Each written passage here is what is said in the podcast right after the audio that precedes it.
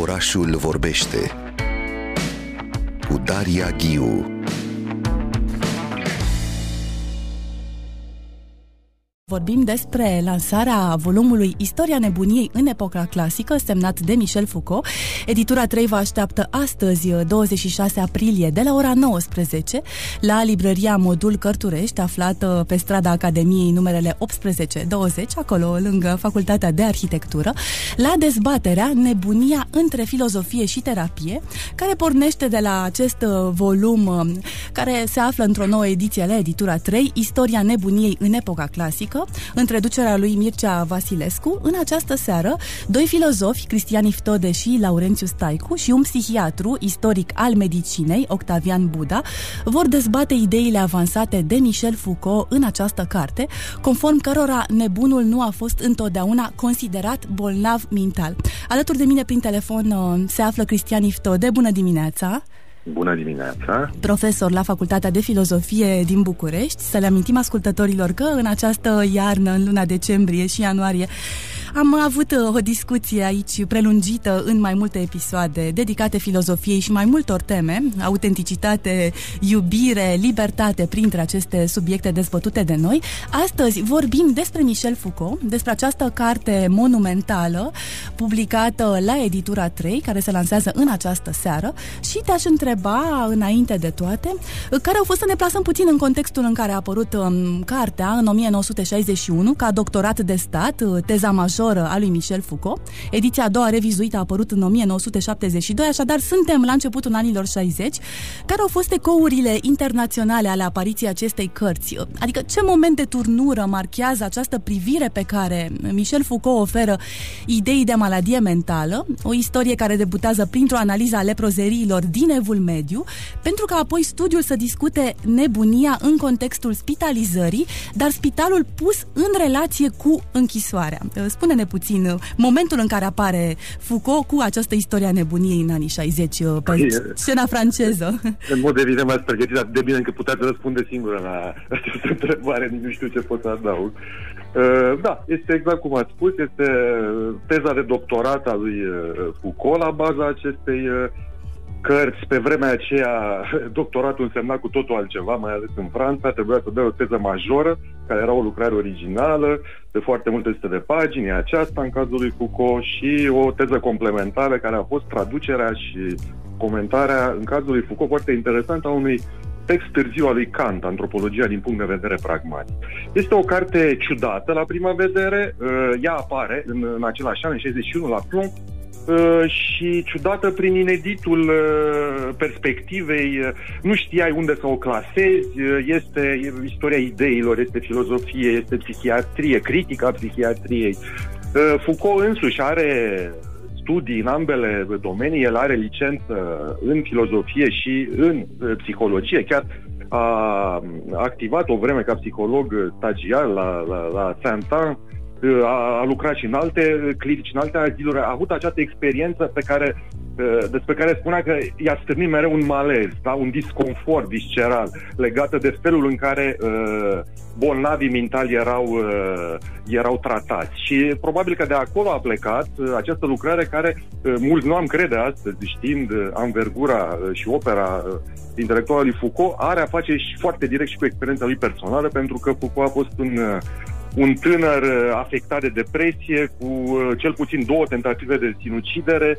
Iată, în, uh, se discută, din păcate, în societatea română de niște zile din cauza unor ieșiri în decor deplorabile pe la anumite posturi despre depresie și cum te-ar face ea total nefolositor societății. Ei bine, dacă vreuna din tentativele reușeau, nu am fi avut astăzi unul din cei mai importanți gânditori nu, în operă din secolul 20 și cel mai citat autor din științele sociale din toate timpurile.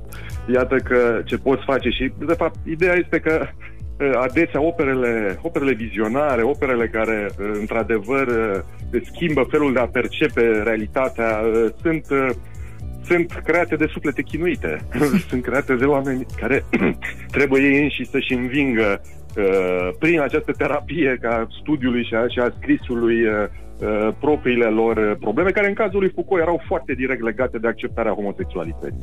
Uh, și în familia lui, o familie de medici foarte strictă și în societatea franceză, imediat după acel al doilea război mondial, uh, exista un oprobiu uh, social la adresa uh, homosexualității și o vină uh, care era, uh, era pe toate căile posibile prin presiune socială activată în, în tinerii uh, care aveau această opțiune până la urmă. Scrii pe Uh, Foucault uh-huh. a trecut de toate, iar această carte, că de fapt asta era, cred că, întrebarea ta, Daria, uh, a avut un noroc al ei. Este o carte barocă, este o carte care nu e scrisă, așa cum ne-am obișnuit noi să citim fast forward, într-un limbaj uh, foarte accesibil, uh, foarte catchy și foarte ușor. Este o, o, o limbă barocă. Foucault era atunci influențat de Blanchot foarte mult, uh, de, de acest tip de, de scritură, uh, dar care, odată apărută, uh, este receptată ca fiind uh, extraordinar de novatoare și plasată în ceea ce se întâmpla sincron în Occident, în ceea ce se numește curentul antipsihiatric. Thomas Sass, uh,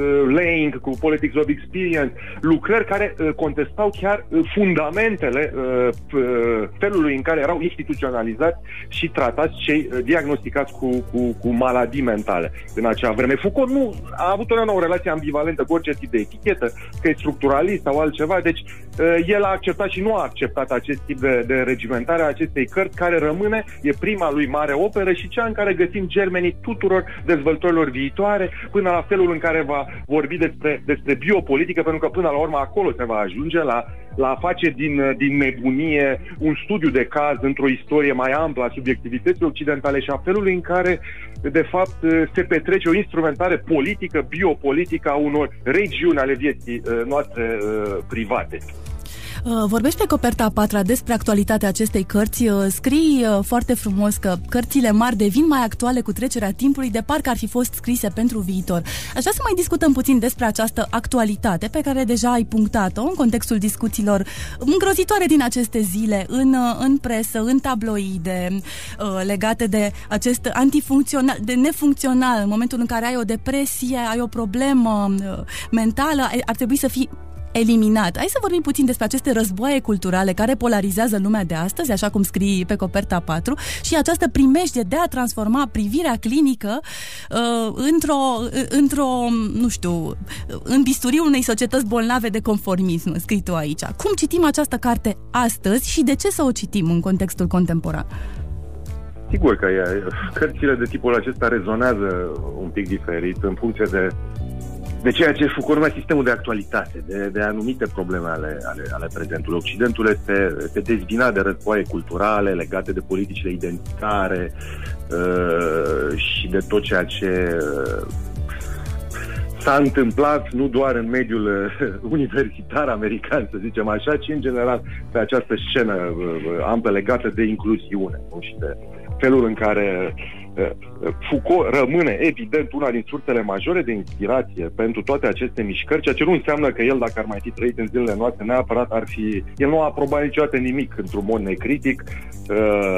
De pildă, el era extrem de suspicios cu, cu, cu ideea de de returnarea prieteniilor gay în calapodul familiei tradiționale. Nu, nu susținea lucrul ăsta, zicea, este vorba de a inventa forme noi de prietenie. Nu am nicio îndoială că, așa cum se întâmpla și în, în timpul vieții lui, uh, el ar fi jucat acest rol foarte incomod al intelectualului angajat care uh, uh, stârnește, dacă nu e subversiv în mod premeditat, stârnește dubii serioase legate de orice fel de poziționare ideologică. Deci cartea vorbește pe de o parte despre acest tip de, de etichetare, de identificare a anormalului și a normalităților, care uh, funcționează de, în epoca modernă mai curând ca un, uh, un instrument de control social și de uh, cumva de organizare și exturcarea porții de muncă, ca să zic așa. Uh, există o întreagă, o întreagă o, discuție și inevitabile exagerări în, în sensul acesta, iar apoi, uh, da, de ce nu, au existat uh, inspirați de acești autori, filozofi, psihiatri, la limită încercări de ciclice, dacă vreți, de reformare a a, a instituției, să spunem, psihiatrice și a, a felului în care sunt tratați bolnavii. Dar, evident, noi trăim într-o, într-un timp în care uh, tot ceea ce numim, etichetăm tulburări sau maladii uh, mentale sunt mai degrabă gândite în spectre, da? sau cel puțin tulburările, în termen de spectru. Așa cum există o progresivă medicalizare a, a aproape orice, dacă ne uităm în manualul de diagnoză și statistică al Asociației Psihiatrilor Americane, există totuși și această foarte bună uh, perspectivă, privire, care nu era la momentul apariției acestei cărți, potrivit căreia, uh, căreia cele mai multe tulburări ține un spectru, astfel încât, de fapt, nu există niciun fel de graniță netă, fermă între normal și anormal din punctul de vedere al sănătății mentale. Există doar grade, accente. Uh, de foarte multe ori suntem perfect funcționali, că despre asta era vorba în societatea noastră, dacă am fi credibil și funcțional în momentul în care uh, noi trebuie să să luptăm cu o tulburare de tip, nu știu, bipolar sau, sau, sau cu o depresie cronică. Evident că se poate. Cu ajutor, Uh, cu, în anumite cazuri în care e nevoie cu medicație, sigur, se poate uh, funcționa ireproșabil și se poate lucra și se poate crea. Și, uh, de fapt, ceea ce etichetăm noi ca fiind tulburări și au, e ca o epidemie, așa, nu de Asperger, de tot ce, ce auzim în zilele noastre, ține de niște, uh, de niște porniri, de niște tendințe, de niște uh, uh, înclinații care doar după o anumită limită solicită cu adevărat o intervenție în sensul, în sensul strict medical. Dar povestea și cu asta, intervenția asta, povestea nebuniei și a medicalizării ei în Occident pleacă de la o observație cheie că uh, azilul, să zicem așa, casa de internare a fost o instituție de morală, n-a fost o instituție medicală, vreme de secole. În mod fundamental era vorba de a pune la oaltă vagabondul, cerșătorul, Uh, cel pe care astăzi am numit uh, tulburat uh, mental, uh, uh, hosul, de a-i pune pe toți, pe toți marginalii în același loc, de a-i izola de corpul social pentru a nu-l infecta, iar în pasul al doilea de a încerca să-i reeduci. Iar reeducarea, de fapt, trimitea la aceasta. Cine nu muncește este suspect, este suspect din punct de vedere moral, pentru că asta ne spune uh, uh, reforma, asta ne spune etica protestantă, dar este suspect și din punct de vedere atunci social, biologic, ceea ce Foucault va numi mult mai târziu normalizare biopolitică, se referă tocmai la această suprapunere care din punct de vedere conceptual nu are susținere a trei sensuri diferite ale normei. Sensul coercitiv, juridic, sensul biologic, care ține de funcționarea, așa zis, normală a unui, în parametri normale a unui organism, și sensul statistic, care ține de ceea ce se întâmplă să fie majoritatea uh, uh, într-un anumit tip de, de, de, de, de grup social, de situație, de moment. Când le suprapunem aceste trei straturi ale normei, avem cu adevărat uh, de a face cu o societate normalizată. Îți mulțumesc foarte mult, Cristian Iftod. Ai deschis foarte multe subiecte pe care le puteți prelungi, evident, în discuția din această seară. Le spun din nou ascultătorilor că astăzi, 26 aprilie, de la ora 19, la librăria Modul Cărturești din București, are loc dezbaterea Nebunia între filozofie și terapie, prilejuită de apariția volumului Istoria nebuniei în epoca clasică, semnat de Michel Foucault, apărut la editura 3, o discuție cu Cristian Iftode, pe care l-ați ascultat uh, mai devreme, Laurențiu Staicu și Octavian Buda. Evenimentul va fi moderat de directoarea editorială a grupului 3, Magdalena Mărculescu. Mulțumesc încă o dată, Cristian Iftode. Mulțumesc, mulțumesc mult și eu.